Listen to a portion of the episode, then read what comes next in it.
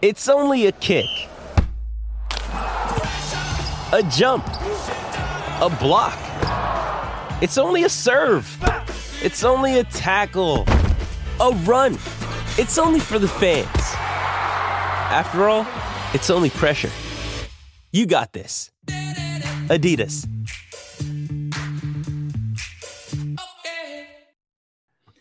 Hello, welcome to episode 18 of the Hockey News on the Dub podcast, brought to you by BetMGM.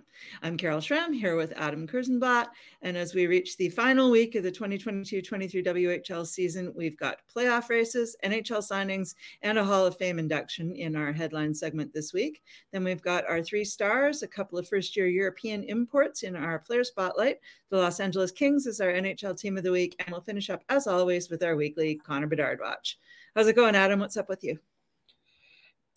Well, it's been a busy week in the WHL and NHL, uh, all around the hockey world, really. A lot of the CSSHL, which is the Canadian uh, Secondary School Hockey League, they're finishing up. So we're going to see a big influx of these 15 year olds, 16 year olds into WHL lineups, which is very exciting to watch. You know, the next generation is going to start coming in. And once the playoffs come in, we'll see even more because the restrictions around how many games players can play gets dropped. So as long as they're signed, they can play, and uh, that would be exciting because if Medicine Hat, who eh, we'll talk about in a little bit later, uh, makes the playoffs, we could see an entire series of Gavin McKenna. So that's always something to watch. And yeah, just playoffs coming up for the WHL. And as we'll talk about later, some more WHLers signed their first uh, NHL contracts this week. And great. Um, since we last spoke, I um, had a chance to speak with uh, Valerie Camillo, who's the president of, of, the Philadelphia Flyers, about a new mentoring program that they've launched to give young women a firsthand look at jobs, jobs in hockey. Uh, I'm writing that up for the website, so that story will be live a little bit later this week. Um, also had a chance last week to uh, talk a little bit with former Kelowna Rocket Jamie Benn about uh, how he still likes to come back and uh, play in his hometown of British Columbia when uh, the Dallas Stars were here in town to take on the Canucks. I was actually a little surprised at how he kind of like perked up when talked about how the Canucks were his favorite team growing up, and it's always still special to come back and play in front of family and friends here. Uh, this week, the Canucks are hosting Vegas on Tuesday and San Jose on Thursday. So two more NHL games on uh, on my schedule this week. Uh, now, as uh, as you mentioned, turning to headlines, we'll start with the uh, playoff picture, which is getting a little clearer in the East, and we've even got a couple of matchups pinned down now on the Western side. Yeah, so we'll start out in the East, where it's a little bit more foggy on what's going to occur. So um, two more teams clinched. That's Lethbridge and Regina. So right now we have six teams in the East that have clinched. Uh, Calgary and Medicine Hat have the inside track with the last two spots, but Swift Current and Bron- the uh, Swift Current and Brandon are not officially eliminated yet. Brandon, I would expect would be eliminated before the weekend. Uh, Swift Current, we'll see what happens because they have three games while Brandon only has two left, and uh, they have uh, Swift Current's only three points out. Brandon's five points out. So we'll watch that there. But then focusing on the West, we basically have an idea of what the playoffs is going to look like. So the two confirmed matchups are Prince George and Tri City, and then Portland versus uh, Everett. So if you look at those season series, Tri City is three and one against Portland, uh, or sorry, three and one against Prince George, while Portland right. is six one and one against Everett.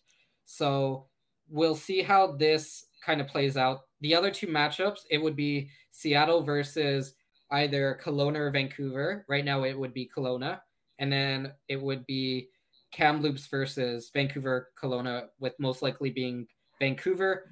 But how this works out is that once Vancouver gets one point, they only need one point in their final three games, and two of those are against Kelowna. If they get one point, they're solidified set uh, in the seventh spot. And as long as Everett doesn't complete or as long as Seattle doesn't go on an 0 4 slide, which I mean, I would be very surprised because they've only lost nine regulation games all year. Uh, they're going to hold down the one spot. So we get into this interesting uh, debate on if you're the Vancouver Giants, because you hold the Vancouver Giants hold their destiny in this. Do you want to play Seattle, where it's a little bit closer, even though the border's there? It's only about a three hour drive, or do you want to be going up to Kamloops which is you know a six seven hour drive uh, and a team Kamloops that you, is a four-hour drive. uh, sorry, but when you're on a big bus, it, it, sometimes takes a little bit longer. But, All right. I mean, yeah, it's it's an interesting game that you play at this point. You know, do you want to what, who do you want to play? Do you want to play the team you're more familiar with, or the team that you're not more familiar with? And that's something that goes across hockey, really. What's the better matchup uh, for teams? Yeah, but I think that um, every time people start getting into that debate, it really comes down to the best possible option is to close out your season as strongly as possible and go into the playoffs with as much confidence as you can possibly muster. Um, I'm not, uh, you know, again, the amount of time that you end up spending at the border to cross the border, getting to Seattle can can probably take just as long as getting to Kamloops, and uh, depending on the day and the situation that uh, that these guys are in. But um, as you say as well, the unfamiliarity of not having really seen Seattle much um, and just sort of knowing their reputation as a as a juggernaut would probably be pretty daunting. Whereas there's like way more hate built up between Vancouver and Kamloops because of the familiarity. They're more like big brother, little brother kind of situation. So uh, yeah, it'll be interesting to see, but more than likely it'll end up being Vancouver Kamloops and uh, Kelowna versus Seattle. Um, and that'll be a, a longer drive for the uh, for the Kelownians, but uh, so be it. Um, okay, uh, signings. We've got free agent signings. We've got teams signing their own players. Take us through it. Yeah, so we'll start with the uh, CHL free agency, as it has been uh, now called, which is Prince George Cougars for Chase Wheatcroft. You, know, you may have heard of him. We've talked about him what multiple times uh, in the last couple weeks. He has finally signed with an NHL team, and that is the Dallas Stars. So Dallas adds to an already impressive collection of WHL talent that includes Logan Stankoven, Matthew Seminoff, who we'll talk about a little bit later, and Connor Roulette. Um, so this is a great signing for Dallas. It's a, you know, it just adds up to their depth, and they're digging into that WHL well once again, which they've been very famous uh, for in the last couple years. Uh, yeah, and mentioning Stankoven as well, he'd missed some time with injury, but I noticed that he was back in action this weekend and had three points in two games. So looks like uh, all hands are on deck now in uh, in Kamloops, and uh, um, Stankoven has some catching up to do because he slipped out of the top five in WHL scoring. So uh, I just thought this was a fun fact that Matthew Savoie is now the only drafted player who is in the top five in uh, in WHL scoring. The other four being Wheatcroft, who, as you mentioned, just signed his free agent deal, and the three draft eligible players: Connor Bedard, Zach Benson, and Riley Heidt. Yes, and the other player that signed. Uh, Jake uh, Chiasson of the Saskatoon Blades was signed to his entry level deal by the Edmonton Oilers. Drafted fourth over uh, fourth round in 2021 by the Oilers, so 116th overall uh, six foot two, 187 pound uh, right winger. He's now up to 56 points in 68 games over the over the season. And he was featured in our episode last week when we talked about the Oiler prospect. So make sure to go check out that if you haven't already. But this is just the Edmonton Oilers doing more business, wrapping up another intriguing prospect in their uh, prospect pool. Uh, and then we've got uh, over in Portland, uh, the first player ever to have his number retired by the Winterhawks. Yeah, so this one is an interesting one. It is NHL Hall of Famer uh, Cam Neely, who has become the first player to have their number retired by the Portland Winterhawks. So Neely's um, career in the WHL is very interesting because he only played one year plus 19 games uh, the second year. So in his uh, overall, over his 91 games in the WHL, he had 146 points. Uh, and he also helped Portland capture the Memorial Cup in 1983. So halfway through that 83-84 season, he was called up to the Vancouver Canucks, and he never looked back. And we all know the history of Cam Neely and the trade to Boston, and how he is considered one of the greatest goal scorers uh, in that 80s and 90s uh, era. Um, yeah, he was the the prototypical power forward until those hip injuries kind of did him in. And uh, as uh, as you mentioned when we were chatting a bit about this during the week, uh, Canucks fans still look back on that uh, on that trade with remorse and uh, have never quite gotten over the the PTSD concerns about trading a young player too early because what he might develop into after he leaves the organization. I think it still informs every conversation about every prospect that Canucks ever bring in. Um, so uh, congrats to Neely. That's uh, an, an organization as storied as Portland. Pretty impressive that uh, that they hadn't uh, hadn't retired a number until now, and that he gets to be the first. It was cool to see him there to uh, take that all in. Um, now we'll turn to our three stars of the week, and uh, to begin, we'll start with the third star and the Vancouver Giants. Yeah, so um, Vancouver Giants captain Ty Thorpe is our third star of the week. He finished uh, the four game week with four goals and two assists for six points. He also had a pretty good night in the faceoff dot. He's been stellar the last couple years in the faceoffs, winning 54 of, uh, of 86 faceoffs, so 62.7%. And he helped the Giants uh, capture those four points and kind of solidify their seventh place spot. As we mentioned, they still need that one point, but those four points over the weekend that they were able to collect really have helped them get to the point where they're going to solidify seventh unless something unless the rug completely falls out from underneath them. Um, over the past two years, you can really watch how he's developed his game. He's always been a good two reliable two-way center, but he's really worked on his offensive game, and it's showing because he's now up to 37 goals and 70 points in 63 games. Uh, he's also eligible to sign an NHL contract as of right now because he did go undrafted, and uh, he for those who don't know, he became the captain midway through the season once Zach Ostapchuk was traded at the NHL trade or at the WHL trade deadline. And he's really become that heart and soul player for this Vancouver team. Uh, and one of these players that is great to talk to, great to interview, and you can definitely tell puts in the work on and off the ice to get himself better. And if Vancouver has a wants to pull off a first round upset, he's going to be so key uh, to that upset, basically. Yeah, it's uh, it's always cool to see players like that who really develop in their uh, in their later teens um, in the WHL. So good on Ty Thorpe for developing both his game and sort of the character element of his game, and and congrats to him for uh, taking on the captaincy after uh, after Ostapchuk moved on to Winnipeg. Uh, second star this week is from the Calgary Hitmen. So another uh, undrafted 2002 born center in Riley Fiddler Schultz. He is the captain of the Calgary Hitmen. So this past week, he had two goals, six assists, and eight points in four games. And he helped Calgary pick up three big wins, so six points in the standings, to the extent where they have 66 points now in the um, in the standings, and it looks like they're going to solidify their place this week. So they're going to be in the playoffs, which is exciting to see. Um, he is a major reason why they've had such a strong season.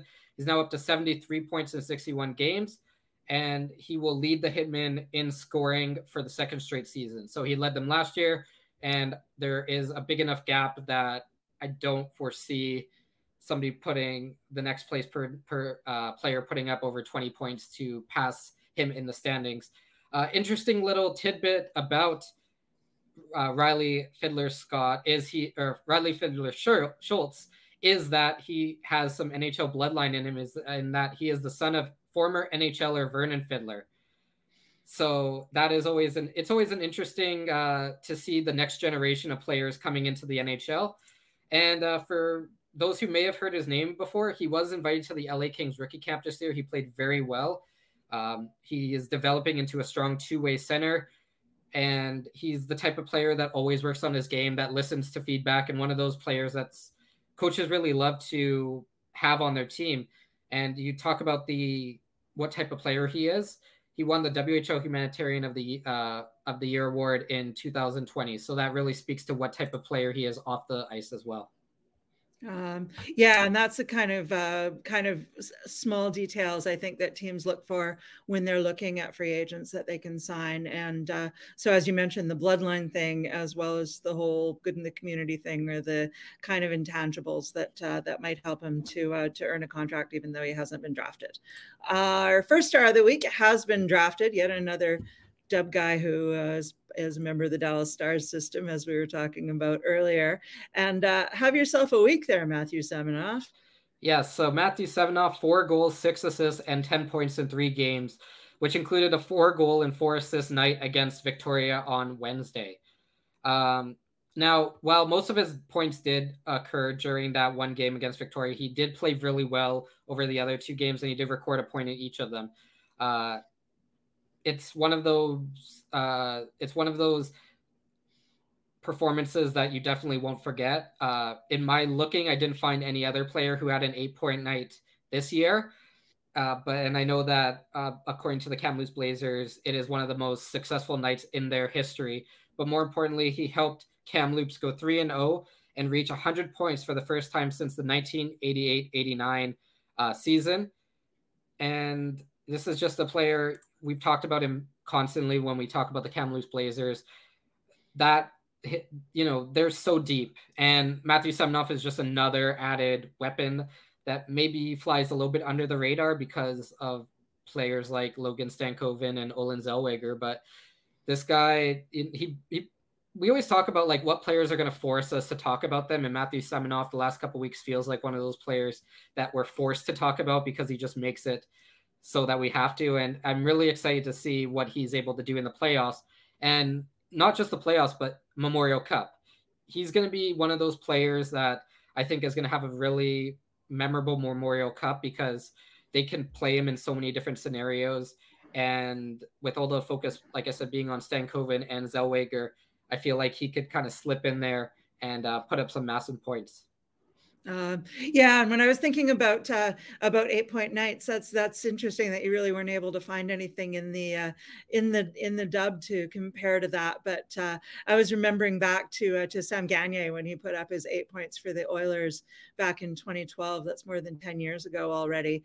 And at that point, he and Mario Lemieux were the only NHL players to have eight point games over the past 30 or 40 years. So, um, you know, it really is a, an extraordinary achievement. And uh, sometimes everything just clicks and uh, the puck won't stay out of the net. And I remember that night with Gagne, I was at a Canucks game that night and the, the ripple that was going down the uh, press row, it was like, oh my God, he scored again. Oh my God, he got a secondary assist. It was just sort of like in real time keeping track of, uh, of what was happening with Gagne. So, uh, you know, good on you, uh, Matthew Seminoff. That was uh, that was quite an achievement.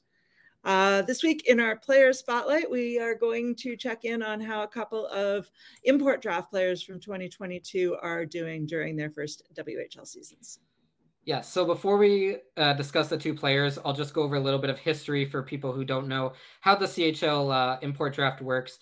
So it's a draft that occurs across the three leagues, so the WHL, QMJHL, and OHL, and it's to bring European players over to boost their roster. So far, it's only been European players. There can be other players uh, from overseas, but we haven't had um, a situation unfold where it hasn't been a European yet uh, player yet. So how the CHL rules work is that every team is allowed two import players on their roster.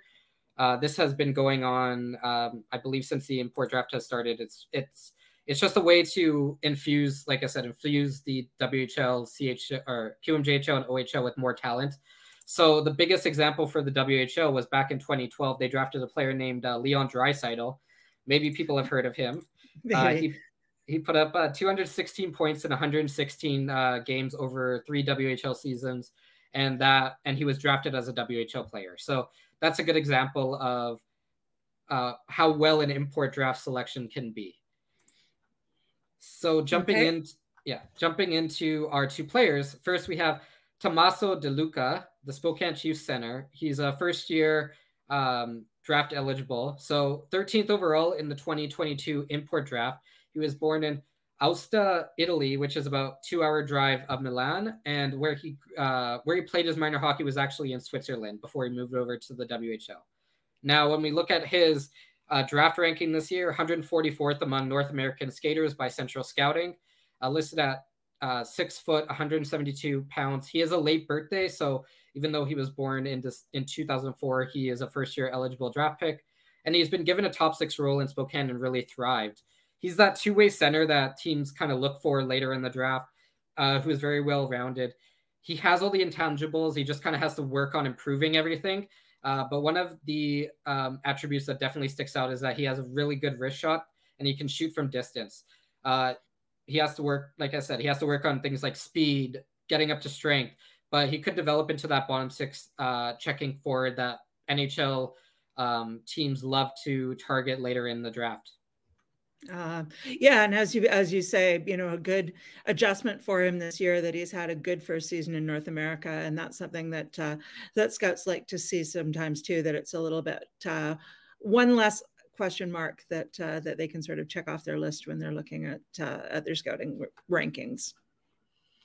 Yeah, so we'll jump to another U.S. division team, and that is the Portland Winterhawks, where we we were talking about goaltender Jan Spunar. So uh, first year um, in the dub, but is, is his second year of draft eligibility. He was drafted 52nd overall in 2000 in the 2022 import draft.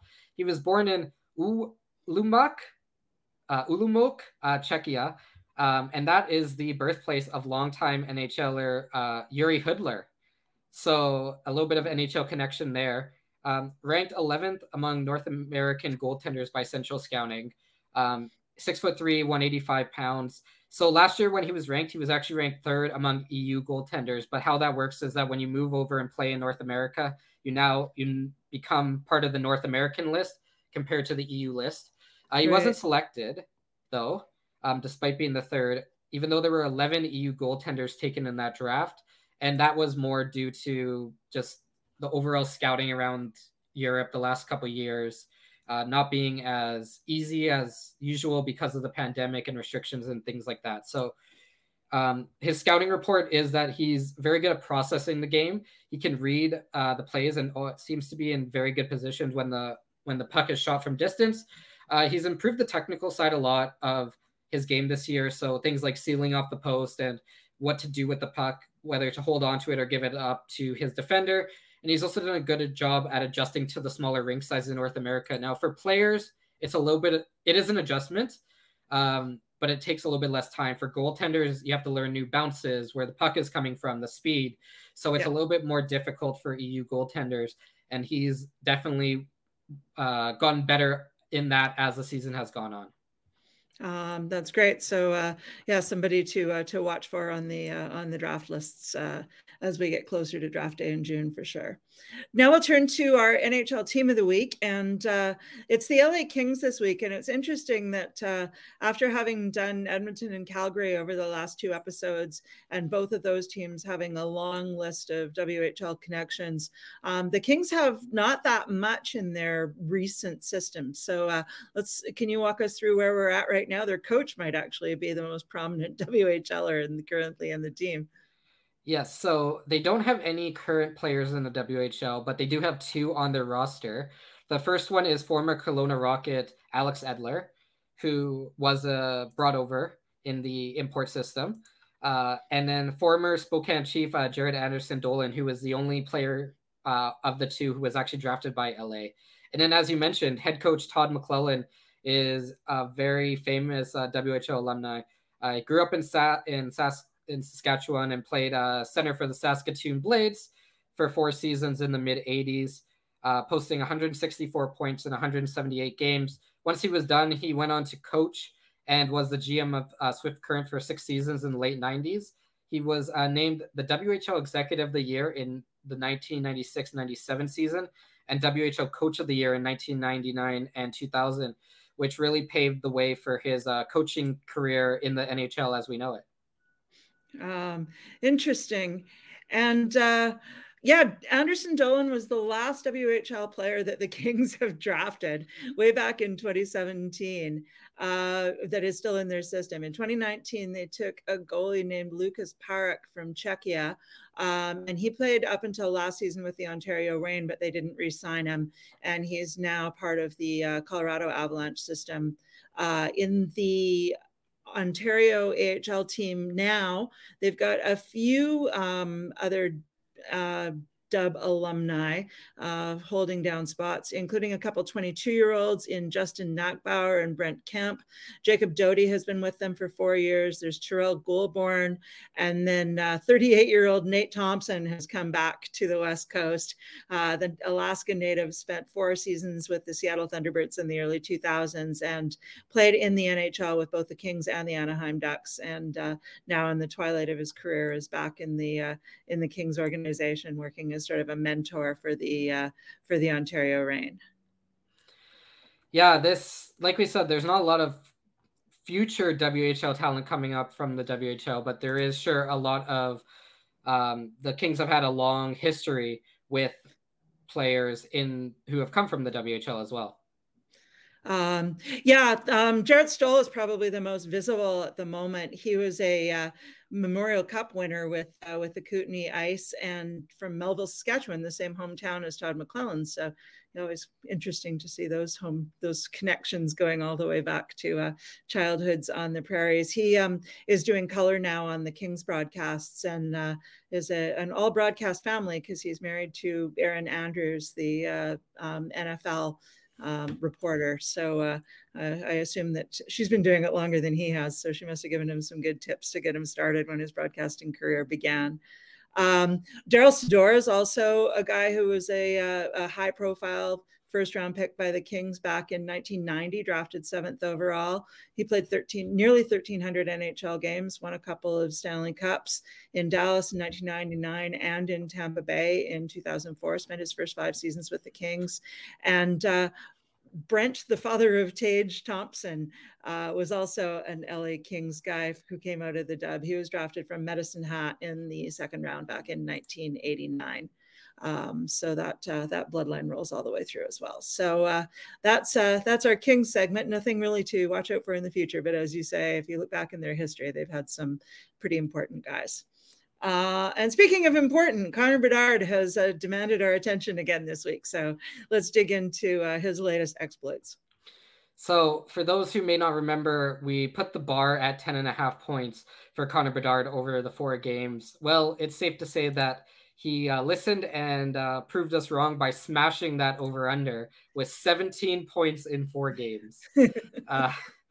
so he started off his week by doing Connor Bedard type things with two goals and two assists against the Brandon uh, Wheat Kings. Uh, in one game, he in that one game he tied his goal total from the last four games combined. So he definitely um, picked up the slack uh, he followed that up with a casual hat trick and two assists versus the Moose Jaw Warriors in a wild nine to five loss. And then the next night in the rematch against the Moose Jaw Warriors, he decided to one up himself by getting a hat trick and three assists. Uh, and that was a big win by the Pats in that one. Uh, he then finished the four games with a modest goal and one assist versus Saskatoon on Sunday uh, in front of a 14,768 people attendance in Sask. So in total, nine goals and eight assists in four games. Um, uh, yeah, pretty impressive. That boosts his uh, two plus points per game that we've gotten used to seeing out of him. Not too bad, Connor. Yeah. So for the uh, point total, we are now up to 70 goals and 142 points in 55 games this year. So here is where he kind of stands in that uh, in in the grand scheme of things. So he's tied for third most points by a U18 player in WHL history with Dale uh, Derkach, who also held the Regina Pats U18 season record uh, back in the 81 82 season. So it's crazy to think that up until now, he didn't even have the Regina Pats U18 record, but now he does. Um, um, and that yeah. the, the Derkach's record held for 40 years before Connor came along, also noteworthy. yes. Um, so, and then when we look at most points ever in a season, uh, the 159 points is the most since the 1995 96 season, where uh, Mark Daicel of the Saskatoon Blades put up 159 points in 68 games. So remember, Connor Bedard's at 55 games. This we're talking about players who played 68 games, and Bedard's not even going to play 68. He's uh, not even going to hit 60 games, so that's even more impressive. Um, and when you look at where he sits, it's tied for 75th in points for a season in WHL history. But that has players from the, that's because the 80s and 70s and 90s were pretty insane when it came, when it comes to uh, point totals and everything like that. So, um, yeah, it's pretty simple. He's having a great season and uh, one that I don't think we're going to forget for a very long time. Um, now he's got two games to go this weekend, only two games. Like you're saying, I kind of wish we could somehow magically give him 13 games so he could get to 68. But uh, the time that he missed due to World Juniors basically is the reason for that. And uh, God knows we wouldn't have wanted to take that World Juniors development time away from him because that was kind of useful um, and special and fun to watch. So, uh, what do you think he's going to manage in these last two this weekend? Okay, so let's tee up the important number before we do our over under here. The number is 150. So we're eight points in two games. That's what we need. And this is a very interesting debate because um, Regina has clinched a playoff spot. They are not going to move. So they're in that sixth spot. So how hard does Regina push Bedard and how hard does Bedard push himself to get those eight points in uh, two games? Now, I'm gonna say I'm gonna put the over under at eight and a half because I think that he's gonna do it. I I don't want to bet against him um, because that seems like a bad idea on a constant basis. But you look at it, uh, they're playing Saskatoon and Prince Albert. So Saskatoon, the third best team in the league, Prince Albert, the eleventh best team in the league, and yeah, like I said, it it the over under is dependent on if you feel like he's going to empty the tank because they do have a week off. They right. do have quite a few uh, days off between the end of the regular season and the playoffs. So, does Regina want to have that? We had Connor Bedard when he hit 50 points in what would it be 58 games, uh, or 50, 57. Sorry, 150 57. and 57. Yeah. Like, can you teams care about that type of stuff. They love having these incredible numbers. And, you know, we saw it with Vancouver with JT Miller getting 99 points last year. Like, how frustrating is it to get 99 points? Bedard is so close to 150. I just feel like he's going to. He's going to tell the coach, nope, put me out there. Every chance you get, I'm getting this 150 one way or another. Um, yeah, and to your point as well, the fact that Regina was so territorial with him or before the trade deadline in terms of the conversations of people saying that maybe they'd want to you know get a big haul for him and uh, you know restock their cupboards and send him to a team with better playoff chances. And they were like no he's our player and we want you know what he brings to the team. So in that respect i think you're spot on that these last two games mean a lot to the organization as well as uh, as to bedard. So i don't think we're going to see any load management here thankfully. Um, i think he'll be out in his usual role. Um, and it's such a shame that the whl doesn't publish ice time numbers because i would love to see what his ice time averages have been this season. From the uh, the game that i got to see him play live against vancouver it seemed like he was on the ice the whole time. So I imagine every other game is similar, and and what I've been able to sort of catch on the live streams seems to uh, seems to uh, confirm that. So. If anything, I think his ice time is probably going to bump up a little bit this weekend. And as long as they can uh, bubble wrap him and make sure he stays healthy, which also probably won't work because he's a feisty little guy, um, I like it. I, I'm I'm I'm all in on watching to see if he can get to 150. Well, you know, he's done so much that I won't be disappointed if he doesn't, but it would be really cool if he did.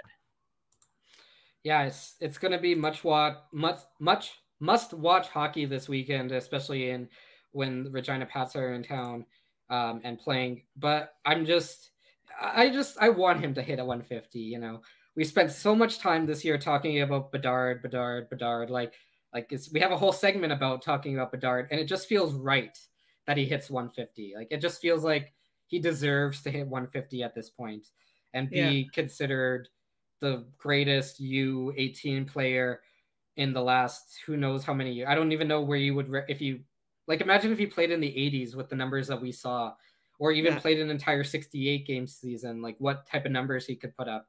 Uh, yeah it's just it's just remarkable, especially knowing the size he plays on uh, or plays with, and the overall Regina team that surrounds him. It's just it's it's much watch hockey. Yeah, and um, for sure we'll be able to uh, to wrap up how his season um, concludes in next week's episode, and uh, we'll see whether or not he hits that 150 number. And uh, the regular season wraps up this weekend, and as you mentioned, we've got a few days off before we get to uh, the playoffs, which will start uh, a week from Friday on March 31st. So uh, we've got a little bit of time to tee everything up and get organized by the time we get to that. So uh, that wraps up our episode for this week. As always, thanks for listening and uh, really appreciate you tuning in. Take care. Uh, like I said, we'll be back with our uh, regular season wrap up and playoff preview next week.